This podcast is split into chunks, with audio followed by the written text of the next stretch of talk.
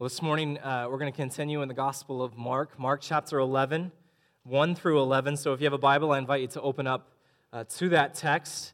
And as you open to that passage, you'll probably know it is a familiar one. It's one that we look at as a church. If not something that we preach on every year, it is something that we look at every year on Palm Sunday and the Sunday before Easter, time just a few days before remembering the crucifixion of Jesus on Good Friday. And one of the benefits of having such a familiarity with a passage such as this is we got a bit of an understanding of the significance of this moment, of this day. We don't even have to open our Bibles, and we realize that this story of Jesus' entry into Jerusalem is a very important one. We understand Jesus arrives in Jerusalem during the Passover. We understand that Jesus is greeted by crowds who are shouting Hosanna. And we even understand that this text speaks to the fulfillment of a number of different Old Testament prophecies with Jesus' coming to Jerusalem. So this familiarity is a good thing, but also at the same time, this familiarity can be a hindrance to us. It can mean that we readily tune out to what God is trying to say to us because we have heard this before. And a fair bit of my responsibility this week, my own study, and this morning, was to first remind myself and then to remind each and every one of us here this morning that we don't, in fact, know everything about this passage. In fact, the significance of this passage is something that we probably miss because we are so familiar with it. And so with that in mind, before we turn our attention to Mark chapter 11, I just want to remind us of something from the very beginning of the Gospel of Mark. Mark chapter 1, verses 1 through 3. And this tells us one of the most important themes in the Gospel of Mark that is culminating here with Mark chapter 11. Mark 1, 1 through 3 says this: "The beginning of the Gospel of Jesus Christ, the Son of God. As it is written in the Isaiah the prophet, 'Behold, I send my messenger before your face who will prepare your way. The voice of one crying in the wilderness, prepare the way of the Lord, make his paths straight.'" Mark begins his gospel with a declaration of who Jesus is. He says, Jesus is the Son of God. And of course, we may say, well, what exactly does that mean? And Mark gives us the answer. He gives us this answer by quoting two passages from the Old Testament, one from the book of Isaiah, chapter 40, verse 3, and then one in Malachi, chapter 3, verse 1. These are the two quotations that we find in verses 2 and 3 of the beginning of the Gospel of Mark. Both of those verses speak to this time when God is going to come and when God is going to make everything right. All of the broken things will be made new, they will be remade, and there will be no more pain anymore. But before God does that, according to the book of Malachi, he sends a messenger who will prepare the way. And as we read the rest of Mark chapter 1, we see that this is John the Baptist. John comes proclaiming a message of a baptism of repentance from sins. And the question is, why? Well, logic can help us out here. If someone is sent to prepare the way for someone else, then what must follow is that we probably aren't ready yet. If the way needs to be prepared, then people are not yet ready. We don't go frantically cleaning our house for company if it's already clean.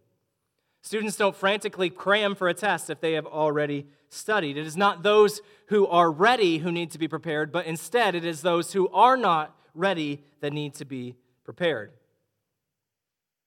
Mark tells us that John has been sent to prepare the way. That God sends someone to prepare the way is a sign of grace. He doesn't want people to be unprepared for when he comes.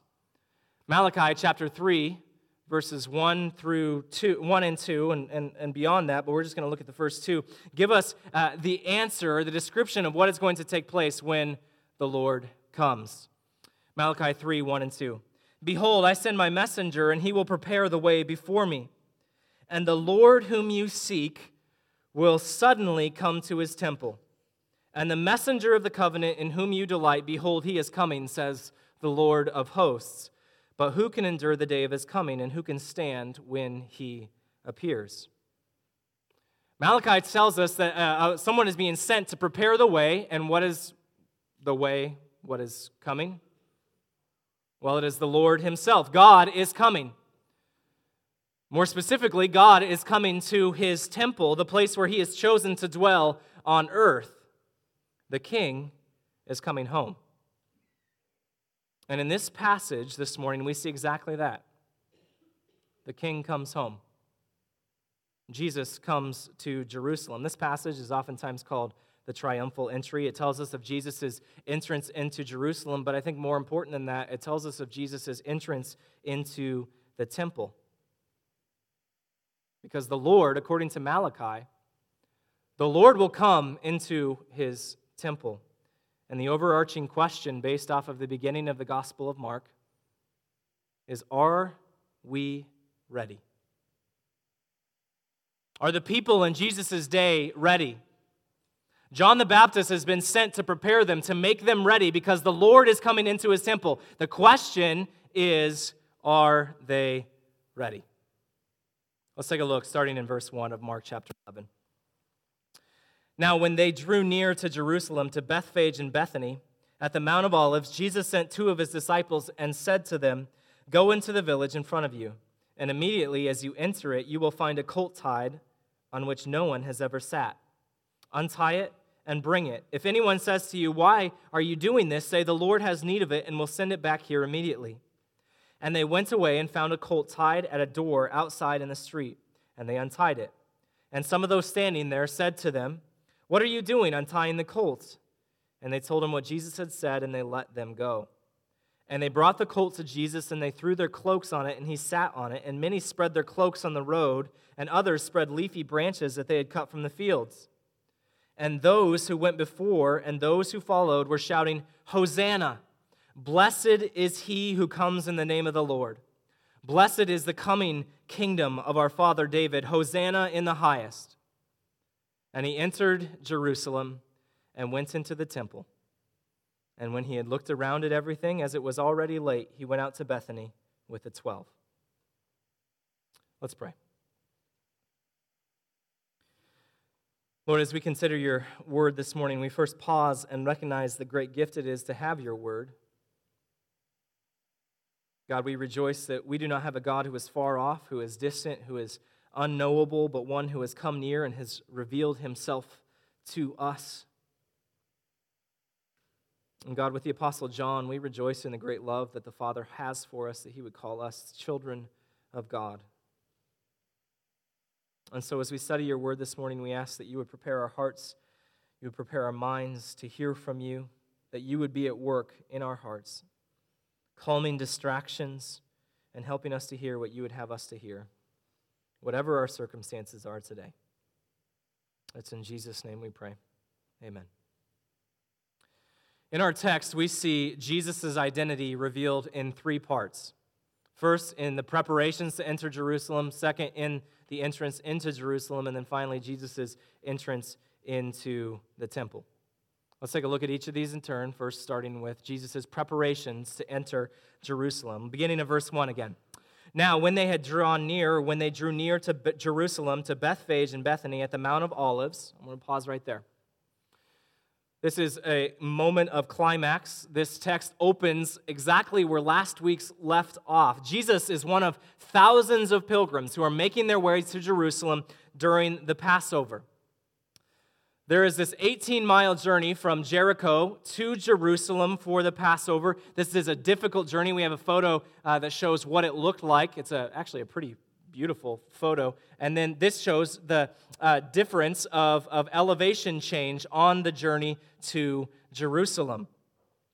It was a significant change of journey, of elevation, a strenuous journey where you would go from 850 feet below sea level to 2,300 feet above sea level by the time you reached Jerusalem. And during this journey, there was an electricity in the air as the pilgrims would journey to Jerusalem. They would draw near to the city of their ancestors, and they were celebrating God's deliverance for those ancestors. The Passover, of course, is the celebration of God's deliverance of the people of Israel out of the hands of Egypt, out of slavery to the Egyptians. And there is this expectation in the first century that God had delivered his people in the past, and someday God will do it again. And the Old Testament is filled with promises that God will do exactly that. And as Jesus and his disciples reach the crest of the Mount of Olives, this text slows. And Jesus and his disciples, they're standing on the top of this mountain, and they're overlooking Jerusalem. They're just over a mile from Jerusalem itself, and they're seated a couple hundred feet above it. The Mount of Olives, the crest of it, is just a couple hundred feet above Jerusalem itself. And here, they can see the city of David. They can see Jerusalem for the first time on their journey. And there's this electricity in the air. Their beloved city, the destination of their pilgrimage, is at last before them. And holding prominence in their view of Jerusalem stands the temple. We have a picture of the temple here. The temple was the place where their worship was centered. When they would pray, not in Jerusalem, they would still focus and pray toward the temple. The temple was absolutely massive in the first century. It was one of the most impressive temples in the entire world at that time. It had a footprint in Jerusalem that actually took up over a fifth of the land area in Jerusalem, but it occupied an even larger place in the hearts of the people. This is the place where sacrifices were offered day after day after day. This was a sign of God's presence and God's blessing with the people of Israel. And here is Jesus with his disciples standing on the Mount of Olives, and they're likely overcome with emotion at the sight of the temple. This way, as we remember over the last couple months as we've been studying this book, the way that Jesus is on, it begins hundreds of miles north in Caesarea Philippi, and now they have arrived in Jerusalem. And Jesus' disciples surely think that it has come to an end. Jesus, the long-awaited king, he's going to enter Jerusalem, and his kingdom will finally arrive. And at first, that's exactly what seems like it's going to take place. Notice verse 1 through 3. And Jesus sent two of his disciples and said to them, "Go into the village in front of you, and immediately as you enter it, you will find a colt tied on which no one has ever sat. Untie it and bring it. If anyone says to you, 'Why are you doing this?' say, 'The Lord has need of it,' and will send it back here immediately." Jesus calls two of his disciples, we don't know which ones, and he sends them on an errand. And his instructions here hint that his identity as Israel's long-awaited king is about to be revealed. He is the one who is about to make all things new. And I want us to just consider five ways in these couple of verses from Jesus' instructions that reveal his identity as the long-awaited Messiah. First, this takes place on the Mount of Olives. Jesus gives this command from the top of Mount of Olives. The prophet Zechariah prophesied in chapter 13, maybe it's 14, that the end of time would be ushered in from the Mount of Olives. That judgment for the nations would come from the beginning at the Mount of Olives. Jewish tradition after Zechariah was written actually believed that the Mount of Olives would be the place where the end and where God's kingdom would come. So this takes place on the Mount of Olives. Second, notice the term Jesus used to refer to himself. He calls himself the Lord in verse 3. Now, this title could just be one of respect. The word Lord is very similar to our use of the word Lord here. It can just be a term of respect, like master or someone in a place of prominence, or it could be a referral to the name of God. And even if Jesus' disciples did not catch this connection between the title Lord and Jesus' identity, we are supposed to. What's more, if we look at this, we can see that this is a declaration of Jesus' mission. Well, why does Jesus need a colt? It's because the Lord has need of it. Jesus is entering into Jerusalem, and this is a part of God's plan from the very beginning. Things are happening right now in this moment that God has ordained from before the foundation of time. And Jesus is following his Father's plan. Why does Jesus need a colt? Well, it's because Jesus is going to fulfill his Father's plan, and he's going to bring salvation to the ends of the earth. Speaking of the fact that this is a cult, it's prophesied in the book of Zechariah that when the Messiah comes, he would come to Jerusalem riding on a young colt. Zechariah chapter 9, verse 9. Rejoice greatly, O daughter of Zion. Shout aloud, O daughter of Jerusalem. Behold, your king is coming to you. Righteous and having salvation is he, humble and mounted on a donkey, on a colt, the foal of a donkey. The other gospel writers, as they tell of Jesus' entrance into Jerusalem, they focus on this prophecy a great deal, a whole lot more than Mark does. But this prophecy is still here. Jesus is riding into Jerusalem on a donkey's colt as a sign of his identity. Next, Jesus' actions are completely appropriate for a king. If you or I were to send someone to go take a donkey without permission, we would be nuisances at best and horse thieves at worst. But a king has the right to conscript anyone or any animal into his service as he needs. And that's exactly what Jesus does here. He needs a colt, and so he conscripts one into his service for the remainder of his journey to Jerusalem. And the final thing that we see, one more thing from Jesus' command, notice that he says the colt is one that has never been sat on before. It has never been broken in, and as such, it can be set apart for sacred duty. Tradition prohibited anyone from sitting on the king's animals, and so it is here. This king has need of an animal, a specific animal, one that has never been ridden on before, and so he sends his disciples. Do you see how many different ways that just these 2.5 verses speak to the identity of Jesus? They don't shout his identity. Remember the Gospel of Mark. If you've been with us as we've been studying this book, Mark rarely shouts Jesus' identity. Instead, he veils it and says, those who have ears to hear and eyes to see, they will understand. Do you see who Jesus is according to these verses? Let's keep going. 4-6. And they went away and found a colt tied at a door outside in the street, and they untied it. And some of those standing there said to him, what are you doing, untying the colt? And they told him what Jesus had said, and they let them go.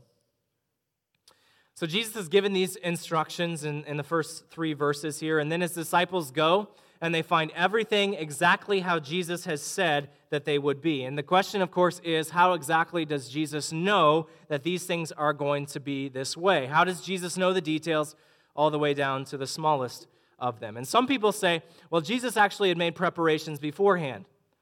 We know from the other Gospels that Jesus had been to Jerusalem before this, that Jesus actually had some very good friends in the town of Bethany, and it's entirely possible that Jesus knew all of these details because he had orchestrated them, that he was a good planner. He had planned ahead and arranged things beforehand.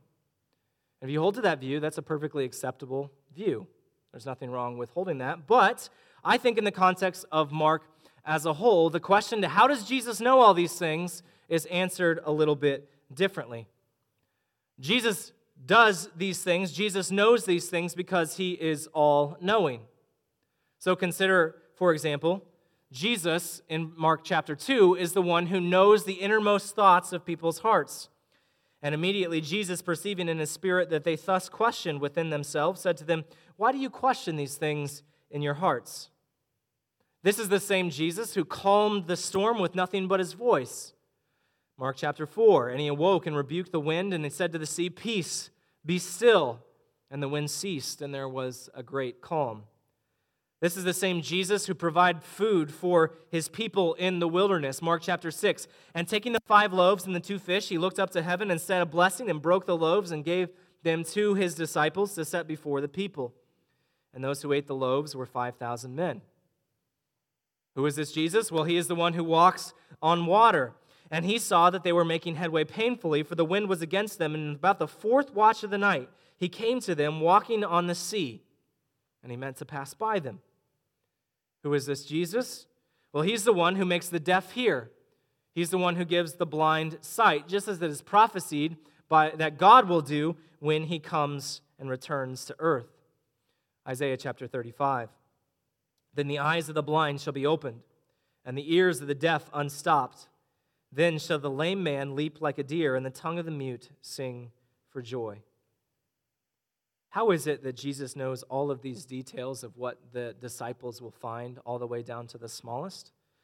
Well, if we've been paying attention to the Gospel of Mark to this point, the answer seems obvious. It's not because he's just the Messiah. Jesus is not just the long-awaited king. Jesus is God himself come to earth. And here's why I think that matters. If we flip forward a couple pages in the Gospel of Mark, we are going to see the end of the story. We are going to see that Jesus' time in Jerusalem, it does not end with a crown, but it ends with a cross. And it would be so easy for us to look at this and see it as a tragic accident. Or to think that, well, Jesus knew that that his death was coming, that he had to die for other people to pay for sins of humanity. But even though he knew his death was imminent, he still didn't understand or know all of the details. And he was left out of all of the specifics. He didn't know what day he would exactly die. He was left wondering how God was going to bring about these things. And he was just along for the ride. But that's not the case. Jesus does not enter Jerusalem as an unknowing victim. He enters Jerusalem completely aware of what is to come and having complete confidence in his Father because of that. Every step that he takes on the road to Calvary, he takes with complete trust that his Father is in charge. Every conversation that Jesus will have this week, every moment of disagreement, every obstacle, every twist, every turn from this moment, from the beginning of his life to the moment where he dies, Friday at 3 p.m., Jesus knows it is coming. See, Jesus is not caught off guard or surprised by anything that comes to him in this final week of his life.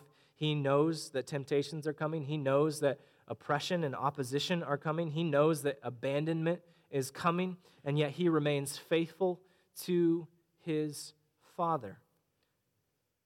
And whatever you face today, I think this is good news because it reminds us that he is completely aware of what faces you as well. Henry Martyn was a missionary, a British missionary in the early 1800s to India.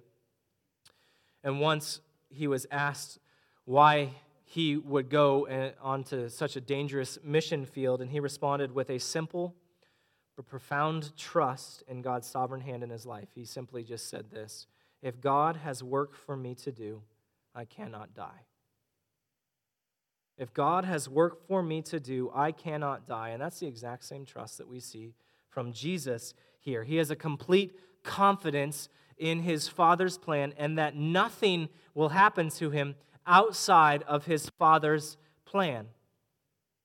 And we can have the exact same confidence in our lives as well, no matter what life may have in store for us, that God rules over it all and God knows it all.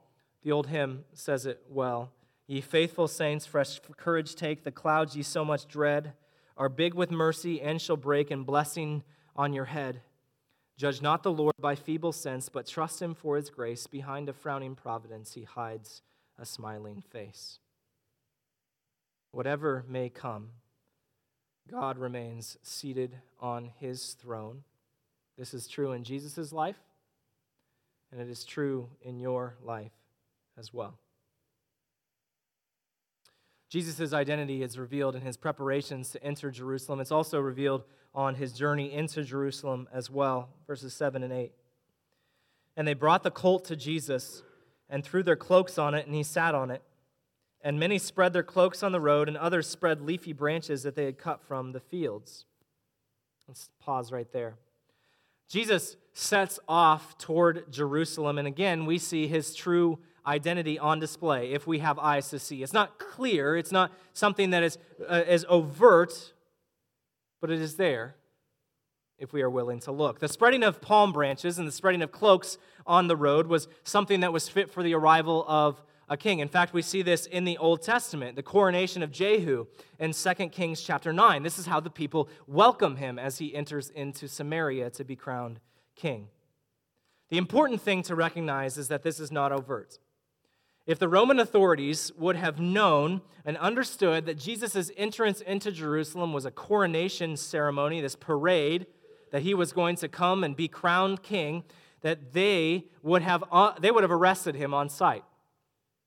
They wouldn't have even let him enter into the city. This accusation would have been brought up in Jesus' trial a few days later before Pilate.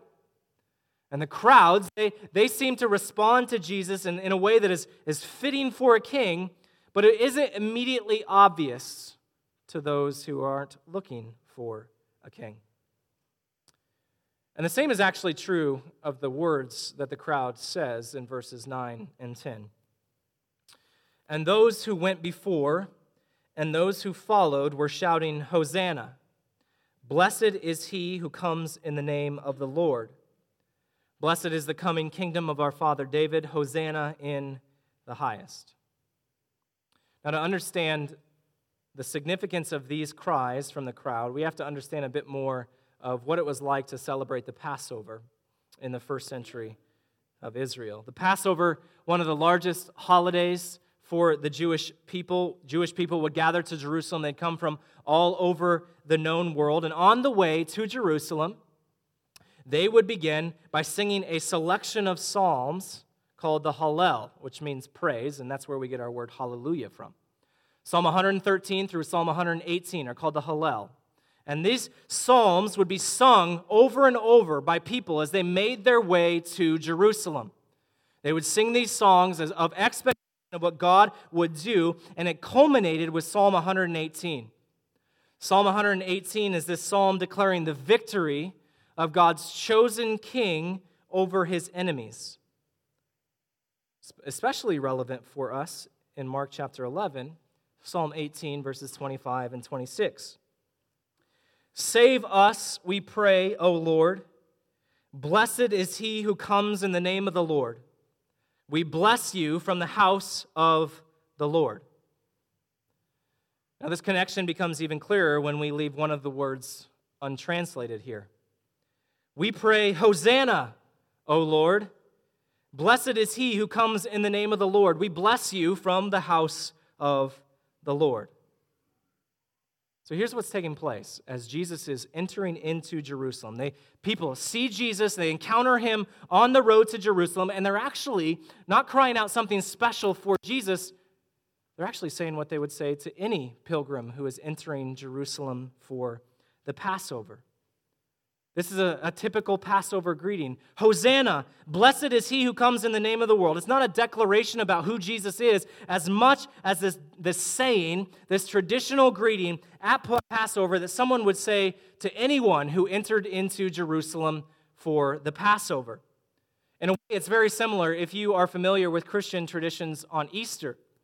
When people on Easter morning will see each other as Christians, oftentimes they will say, He is risen. And the response is, He is risen indeed. And this is a similar statement. It is a statement that people would greet each other for this special time of the year as they celebrated the Passover. So when the crowds are crying out, Hosanna, blessed is he who comes in the name of the Lord, this isn't actually a statement of faith from the crowds that Jesus is the one who is going to come and deliver them from their enemies, that he is going to come and establish God's kingdom. It's actually just a declaration of confidence and hope that someday that's going to happen. One day, God is going to come and bring his kingdom to earth. Of course, the irony is, for us who know the rest of the story, here are crowds of Jewish people, the Lord's people, crying out, Hosanna, which literally means save us, Lord, while Jesus, whose name literally means the Lord saves, is entering into the city where he will save not just the Jewish people, but people from every tribe and every language and every nation and tongue. That Jesus is not coming just to bring the kingdom of their father David, but also the kingdom of God. And the crowds have no idea of the significance of what they are saying. What they are thinking is just this typical Passover greeting. This quoting of Psalm 118 is a sign of their faith in God's future deliverance. It's actually a statement of fact. It's found its fulfillment in Jesus, that Jesus is coming to free his people, to deliver his people, to save his people, not from Roman oppression, but instead from their slavery to sin. And how does the passage end? Well, it's actually very anticlimactic. Here is Jesus. He enters into Jerusalem in what could be seen as a coronation parade. And the crowds are shouting praises to him, whether they realize it or not. And then he arrives in Jerusalem, and he heads to the temple. And what happens? Verse 11. And he entered Jerusalem and went into the temple. And when he had looked around at everything, as it was already late, he went out to Bethany with the 12. Jesus arrives in Jerusalem, heads to the temple. Remember the words of Malachi chapter 3. We read the beginning of our time together. Mark alludes to them at the beginning of his gospel. He wants us to be thinking of them when we read this passage. Behold, I send my messenger, and he will prepare the way before me, and the Lord whom you seek will suddenly come to his temple. And this verse right here is that moment. At long last, the Lord has come to his temple. And do you notice the context of Psalm 118 here? What I read at the very end of verse 26, in addition to what the crowds are shouting. The crowds are shouting, Hosanna, blessed is he who comes in the name of the Lord. And what is at the very end of verse 26? We bless you from the house of the Lord. Psalm 118. Is supposed to be this song of God's victory, of God's deliverance for his people through his chosen king, and it is supposed to culminate and end in the temple, in the house of the Lord. And so when we get to Jerusalem, we should be expecting big things here. We should be expecting that Jesus would come into his temple where he is crowned king. We should expect all of Jerusalem to be waiting for Jesus at the temple to declare, save us, O Lord. Blessed is he who comes in the name of the Lord. We bless you here from the house of the Lord. We should expect the priests and the religious authorities to be waiting for Jesus at the temple and say, the Lord has finally come into his temple. This should be the high point. This should be the climax of Jesus' life and ministry. This should be the beginning of his kingdom that will endure forever. What do we find? He entered Jerusalem and went into the temple. And when he had looked around at everything, as it was already late, he went out to Bethany with the 12. Jesus enters into his temple. No one is waiting for him. Even the crowds that sang to Jesus as he was entering into Jerusalem have left him. There are no priests. There are no religious authorities. There are no choirs awaiting for the Lord as he finally arrives in his temple. No one is here when the king comes home. And the silence of this passage, when Jesus gets to the temple, is deafening. It declares the indifference of Jerusalem to her king. Throughout his gospel, Mark has stressed that Jesus is not interested in crowds who are attracted to miracles and exorcisms. He's not interested in those who are following him just because of the entertainment factor. Jesus is instead sought after those who have eyes to see and ears to hear. Those who may not have everything about Jesus figured out, but they're willing to pursue him, an act of faith, in order to know more about him. Faith is found in the most unlikely of places, and it is found in those, to use the language of Jesus' parable of the sower in Mark chapter 4, who have deep roots that last.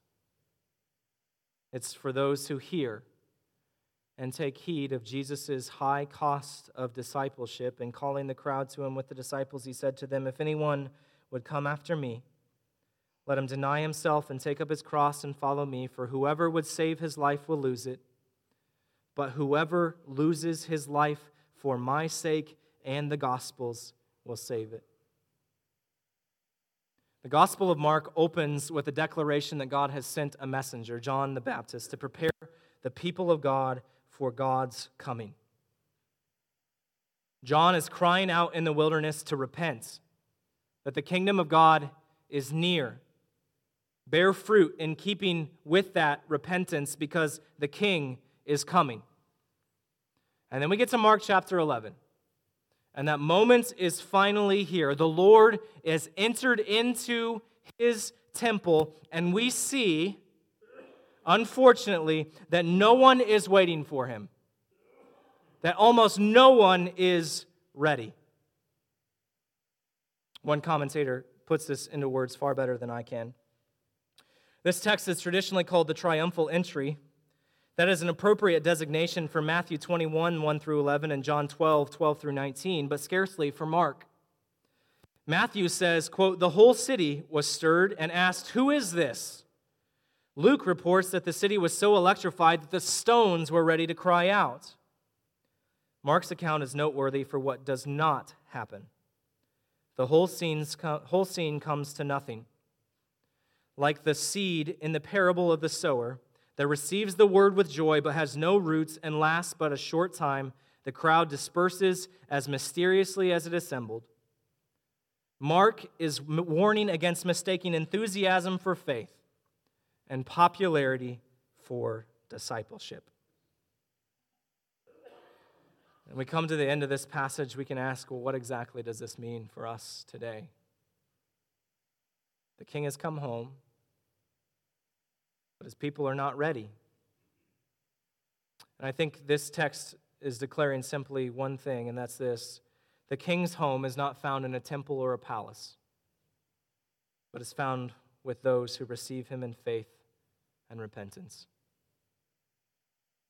Jesus does not make his home in a temple or in a palace, but with those who would receive him in faith and repentance. As Jesus enters into Jerusalem, Jesus enters into the temple, he finds that no one is waiting for him. And in a shocking turn of events, the king has no home in Jerusalem. He doesn't even stay the night in Jerusalem, but is instead sent to a village, Bethany, where he stays the remainder of the week. The Lord comes into his temple, but he has no home in his temple. Instead, the King Jesus will make his home with those who are ready, with those who receive him in faith and in repentance. And so the question that this text asks each and every one of us this morning is this: does the king have a home with you? Does the king have a home with you? What do your interactions with Jesus look like? Are you like the religious authorities, like the priests, those who are noticeably indifferent to who he is and what he has come to do? Is Christianity something you only, quote unquote, do out of habit, to acquiesce to the expectations of your parents or your spouse, or because that's what culture says you should do? If your heart were revealed, would it show something completely and utterly indifferent to the message of the gospel? Does the king have a home with you?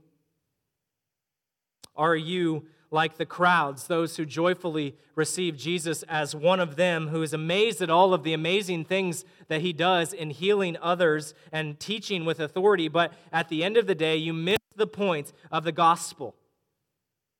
That Jesus is just simply a nice add-on to your life in order to help you improve some of the weaknesses and character flaws that you struggle with. But at the end of the day, you don't really care for his declaration in Mark chapter 8 about this idea of repenting, such an outdated term. This idea that you must follow him wholeheartedly and exclusively, that's an unreasonable ask if you ask me. Do you have a heart of repentance and faith where the King can find his home?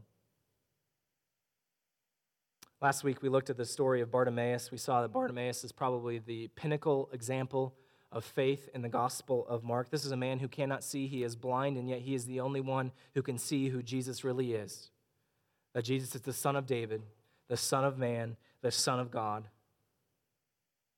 What about you? Does the King have a home with you?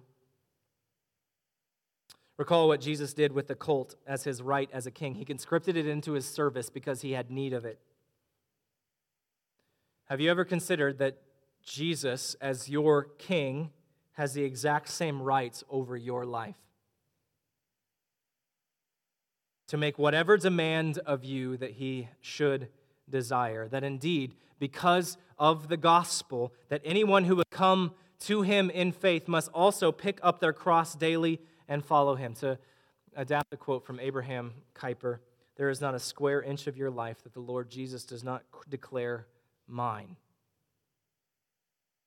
Does the King have a home with you? I don't know your heart this morning as you look inward, as this passage calls us to do. Some of you must say, I think so. What Jesus calls me to do, I am ready to trust, and I'm ready to obey, no matter how hard that may be. Every morning you might wake up and you might echo the words of Isaiah, "Here I am, Lord, send me." And the salvation that's been offered to you in the gospel has sparked this unquenchable fire in your life that leads to this earth-shaking obedience. And if that's you, the King dwells with you. You have eyes to see, you have ears to hear, and as you gaze upon him each and every day, you will fall more and more deeply in love with your Savior and King. But if that's not you, this passage is a terrifying warning.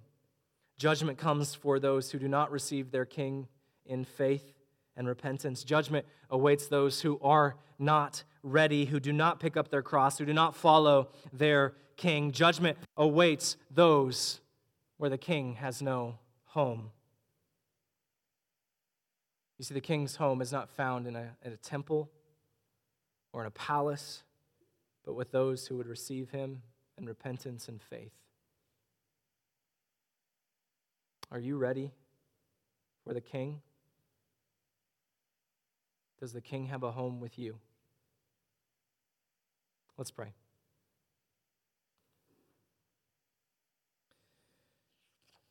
Lord, as we consider this text, I want to start by just asking that you would reveal to each and every one of us the areas of our lives that we still stubbornly hold on to.